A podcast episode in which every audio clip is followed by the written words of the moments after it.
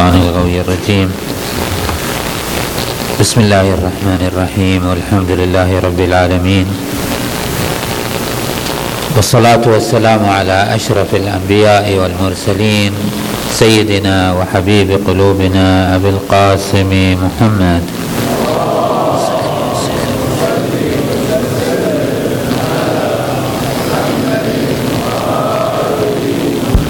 وعلى آل بيته الطيبين الطاهرين المعصومين الميامين. اللهم صل على محمد سيد المرسلين وخاتم النبيين وحجة رب العالمين.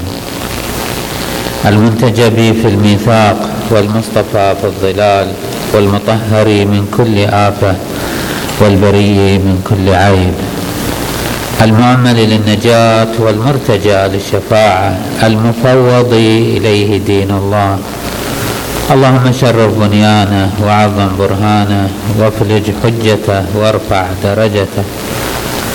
اللهم أضأ نوره وبيض وجهه وأعطه الفضل والفضيلة والمنزلة والوسيلة والدرجة الرفيعة. وبعثه اللهم المقام المحمود الذي وعدته.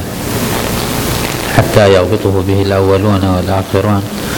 اللهم صل على محمد وآل محمد الأوصياء الراضين المرضيين بأفضل صلواتك وبارك عليهم بأفضل بركاتك. والسلام عليهم وعلى أرواحهم وأجسادهم ورحمة الله وبركاته. ثم السلام عليكم أيها المؤمنون ورحمة الله وبركاته. قال الله العظيم في محكم كتابه الكريم بسم الله الرحمن الرحيم. فلا أقسم بما تبصرون وما لا تبصرون. إنه لقول رسول كريم. وما هو بقول شاعر؟ قليلا ما تؤمنون. ولا بقول كاهن؟ قليلا ما تذكرون. تنزيل من رب العالمين. ولو تقول علينا بعض الأقاويل لأخذنا منه باليمين ثم لقطعنا منه الوتين. فما منكم من أحد عنه حاجزين.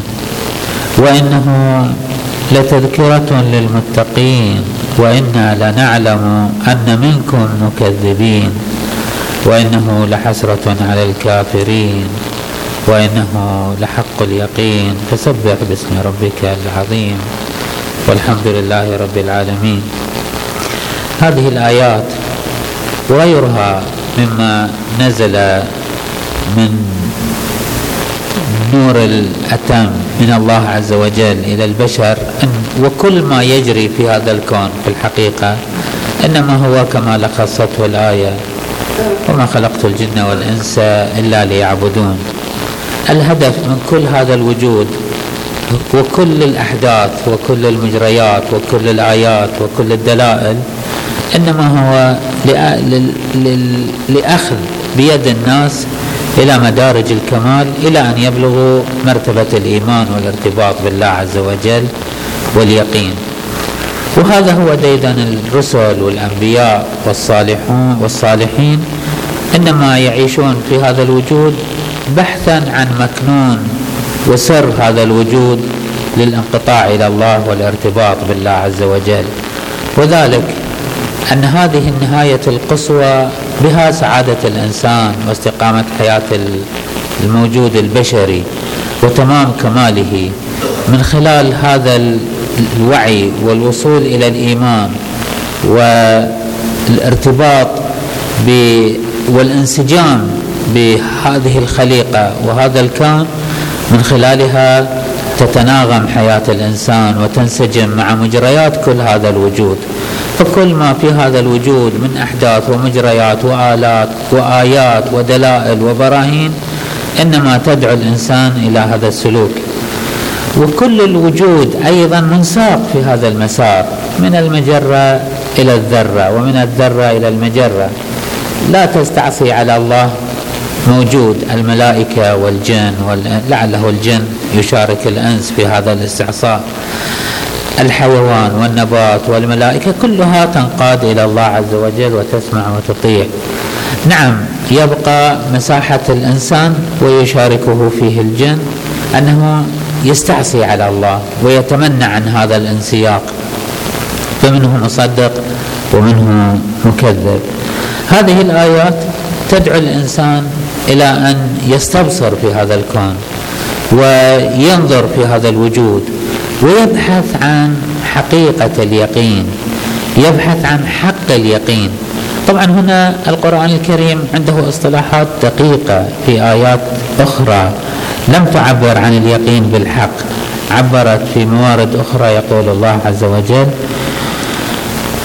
في الإشارة إلى هذا المعنى كلا سوف تعلمون ثم كلا سوف تعلمون كلا لو تعلمون علم اليقين لترون الجحيم ثم لترونها عين اليقين. فهناك ثلاثة مراتب لحقيقة اليقين هناك علم اليقين وهناك عين اليقين وهناك حق اليقين. قبل تبين هذه المصطلحات الثلاثة القرآنية لنلاحظ أنه حتى في لسان الأنبياء وفي, وفي لسان الأولياء يعبرون عن معاني كأنما تبدو متضادة. فهذا علي بن أبي طالب عليه أفضل الصلاة والسلام عندما يقف بين يدي الله عز وجل ويتأوه ويتململ كما يصفه من رآه. يتململ كتململ السليم أي السقيم أي الملدوغ بالحية.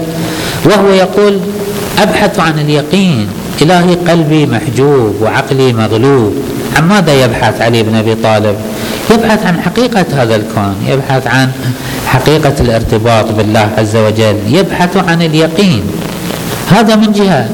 ومن جهة أخرى هو عليه أفضل الصلاة والسلام عندما يقول لو كشف لي الغطاء لما ازددت يقينا. ما التوفيق بين هذه الحالة من البحث والتنقيب عن حقيقة اليقين وعن الأطمئنان وتمام اليقين. إبراهيم عليه أفضل على نبينا وآله وعليه أفضل الصلاة والسلام. يقول لربه أرني كيف تحيي الموتى؟ يريد أن يتيقن يريد أن يصل إلى حالة من اليقين. فيقال له أول أولم تؤمن؟ يقول بلى هناك عنده إيمان ولكنه يبحث عن شيء آخر وراء الإيمان. يسميه يطمئن قلبي. وذلك أن اليقين له مراتب له مستويات فمثل علي بن أبي طالب قد تجاوز حدود من مراتب اليقين حتى أنه لن يزداد في تلك المعاني من اليقين ذرة مهما كشف له الغطاء. العلماء يقولون أن اليقين له ثلاثة مراتب وثلاثة مستويات يمثلون له هكذا يقولون كمن رأى دخانا من وراء ساتر. الدخان علة معلولة للنار. فهنا استدلال عقلي بأن هذا الدخان كما تقولون لا دخان بلا نار. اذا هناك نار سبب لهذا. فيستدل على وجود النار من وجود الدخان. فيصل إلى حالة قطع ويقين بأن هناك نار ولكنه لم يشاهدها لم يرها عيانا.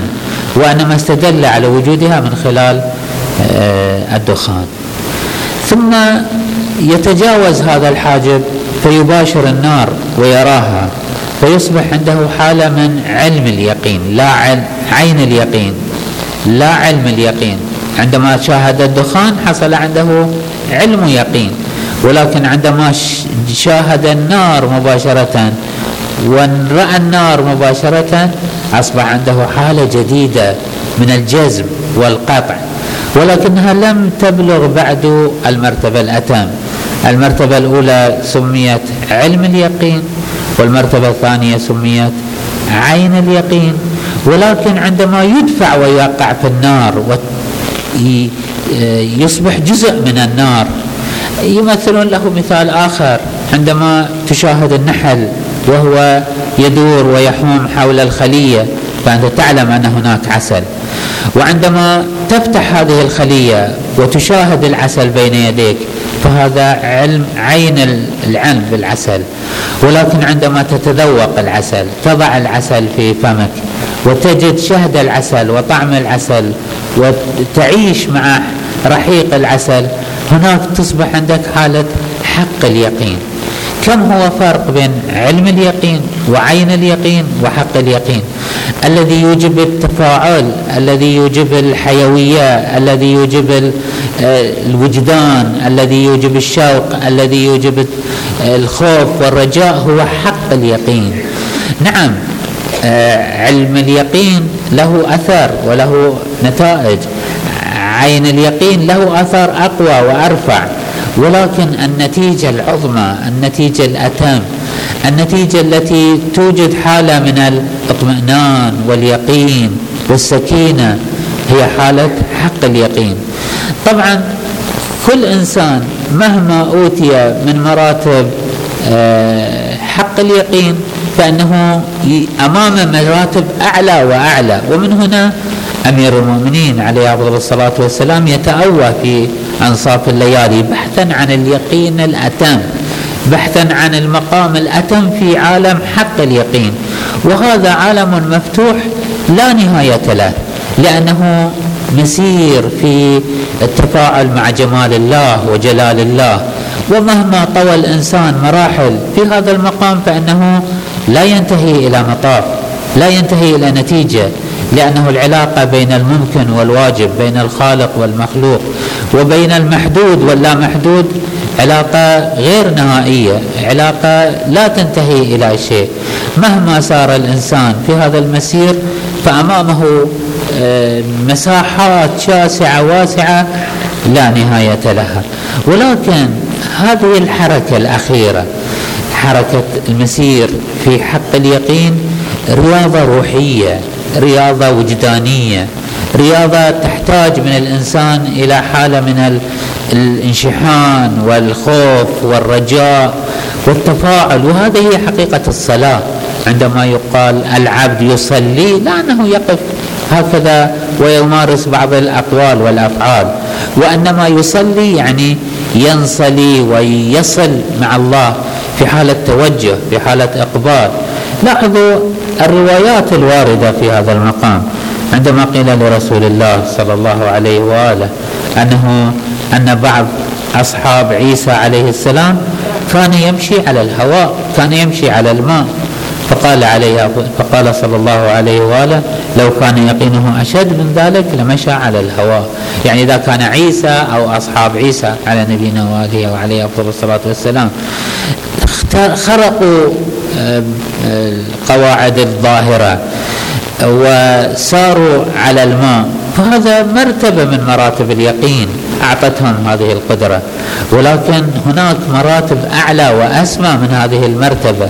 مراتب من اليقين لا تنتهي. لو بلغوا بعض تلك المراتب لتجاوزوا مرتبة السير على الماء وذهبوا إلى مرتبة السير على الهواء. وورد عن الإمام الباقر عليه أفضل الصلاة والسلام أن الإيمان أعلى من الإسلام درجة. يعني الإنسان يبدأ مسلما. مسلم يعني يلتزم ويظهر ويستسلم للقوانين. يعني الحد الأدنى من الدخول في الإسلام كما هو أغلبنا إن شاء الله من أنه نلتزم بظواهر الشريعة وبقوانين الدين. هذا هو الإسلام والإستسلام. لا نخرج عن ما يحده لنا الدين والإسلام من تحديدات ولكن فوق هذه درجة هذا الدرجة التي تسمى بالإسلام فوقها درجة وهو الإيمان. الإيمان نبدأ في حالة اليقين والشعور بالاطمئنان بالله عز وجل. ولكن هذه الدرجة أيضا هي درجة إيمان عقلي إيمان تصوري إيمان استدلالي. كاستدلال ذلك الذي شاهد آه، الدخان فاستدل على ذلك بوجود النار. أو شاهد خلية النحل فاستدل بذلك على وجود العسل. هذه مرتبة من الإيمان ولكن فوقها مرتبة أخرى. والتقوى أعلى من الإيمان درجة.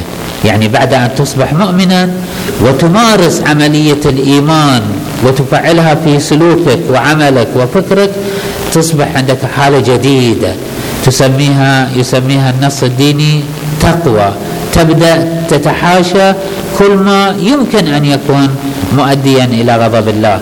تصبح عندك حالة من الحذر حالة من التوتر الداخلي هذا التوتر الإيجابي الحسن. ولكن فوق اليقين بعد أن قال الإيمان أعلى درجة من الإسلام والتقوى أعلى من الإيمان بدرجة واليقين أعلى من التقوى. هنا تبلغ حالة اليقين فوق حالة التقوى حالة القطع والجزم والتفاعل مع هذا الإسلام والإيمان والتقوى تمتلئ نفسك حالة من الانفعال والتفاعل والإطمئنان والوثوق والركون إلى الإيمان بالله عز وجل. ومن هنا هذه الرواية أخواني لا بأس التفتوا إلى هذا النص الأخير في هذه الرواية. يقول الإمام الباقر عليه أفضل الصلاة والسلام بعد أن قال واليقين أعلى من التقوى بدرجة ولم يقسم بين الناس شيء أقل من اليقين. الناس وفقوا للإسلام والاستسلام والانقياد للدين.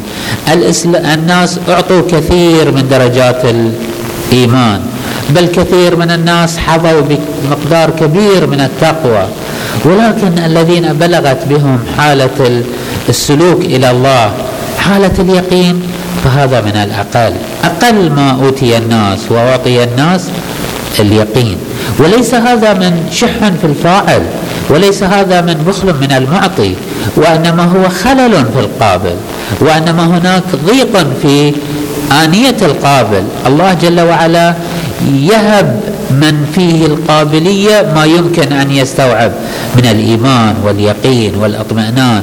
ولكن الأواني ضاقت. الناس آه، أعرضت عن أن تقبل على الله عز وجل حتى يهبها ويمدها ويعطيها من هذا أثمن ما في هذا الكون. وأعلى ما يمكن أن يعطاه إنسان. وهو حالة اليقين حالة حق اليقين حالة الاطمئنان بالله عز وجل. وهذا ما يجب أن يسعى الإنسان إليه لأنه كما ذكرت في بداية الحديث هو تمام سعادة الإنسان. بل أنه في الحقيقة هو روح الإسلام وروح الإيمان وروح التقوى. لا معنى للإسلام بلا يقين. لا معنى للصلاة والصيام والحج من غير أن يكون فيه وفي الحقيقة لا يخلو شيء من الاستسلام بمقدار وإن كان ضيق من اليقين علم اليقين أو عين اليقين. ولكن لا تبلغ كمال حالة الاطمئنان إلا إلا ما عندما تصل إلى حالة حق اليقين. ومن أهم آثار حق اليقين بعد هذه السعادة وخرق القواعد والقوانين المادية سلوك الإنسان في حياته مع الناس. لاحظوا الإمام الصادق عليه أفضل الصلاة والسلام يقول من صحة يقين المرء المسلم أن لا يرضي الناس بسخط الله. يصبح هدفه في الحياة واضح سلوكه في الحياة محدد. ليست المعيار عنده هو رضا الناس وما يقبله الناس وما يرفضونه. وإنما يضع الله عز وجل هو هدفه وهو منظور سلوكه. طبعا هذا الهدف هو الذي سوف يجعل منه إنسان صالح إنسان ناجح إنسان مثمر إنسان معطاء يرضي الناس أو سخط ولا يلتفت إلى هذه الجهة. يلتفت إلى أنه ماذا يريد الله منه عز وجل. يقول الصادق عليه أفضل الصلاة والسلام من صحة يقين المرء المسلم أن لا يرضي الناس بسخط الله ولا يلومهم على ما لم يؤته الله. إن, إن الله بعدله وقسطه جعل الروح والراحة في اليقين والرضا. يعني هذا التصرف من الله جل وعلا ليس من باب الهبات الاعتباطية وإنما هذا من الحكمة والعدالة والتفضل الإلهي الموزون بموازين الحكمة أنه جعل الإنسان المتيقن إنسان مرتاح في عنده راحة عنده استقرار عنده استقامة عنده إدراك عنده فهم عنده سعادة في هذه الدنيا وفي الآخرة. أخيرا خذوا هذه الرواية عن الإمام الصادق أيضا عليه أفضل الصلاة والسلام عندما يسأله راوي يقول له ما هو حقيقة اليقين؟ ما هو اليقين فيقول عليه أفضل الصلاة والسلام اليقين هو عبارة عن حالة من التوكل على الله عز وجل والتسليم لله والرضا بقضاء الله والتفويض إلى الله عز وجل. طبعا هذه المقامات لا يبلغها الإنسان بين ليلة وضحاها، هذه تحتاج. نعم يمكن بلغها وذلك لأن حركة الوجدان حركة غير خاضعة للمعايير الزمانية، يمكن أن يطوي الإنسان اذا جد وإذا وهبته العناية الإلهية جذبه إلهية استثنائية، نعم يطوي هذه المراحل في آنات غير معدودة. ولكن هذه العملية أخواني أعزتي الحركة التكاملية الروحية تحتاج كما يحتاج البدن إلى رياضة وإلى تدريب وإلى أعداد وإلى ممارسة.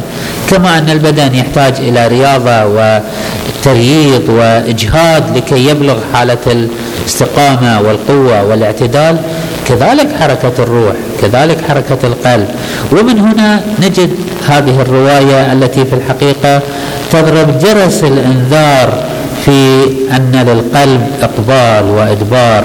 يقول الباقر عليه أفضل الصلاة والسلام إن لله عقوبات في القلب والأبدان. يعني عندما آه، تتكثر من الإنسان المعاصي والاستعصاء والاسترسال مع الأهواء والشهوات فإن الله عز وجل قد يعاقب الإنسان.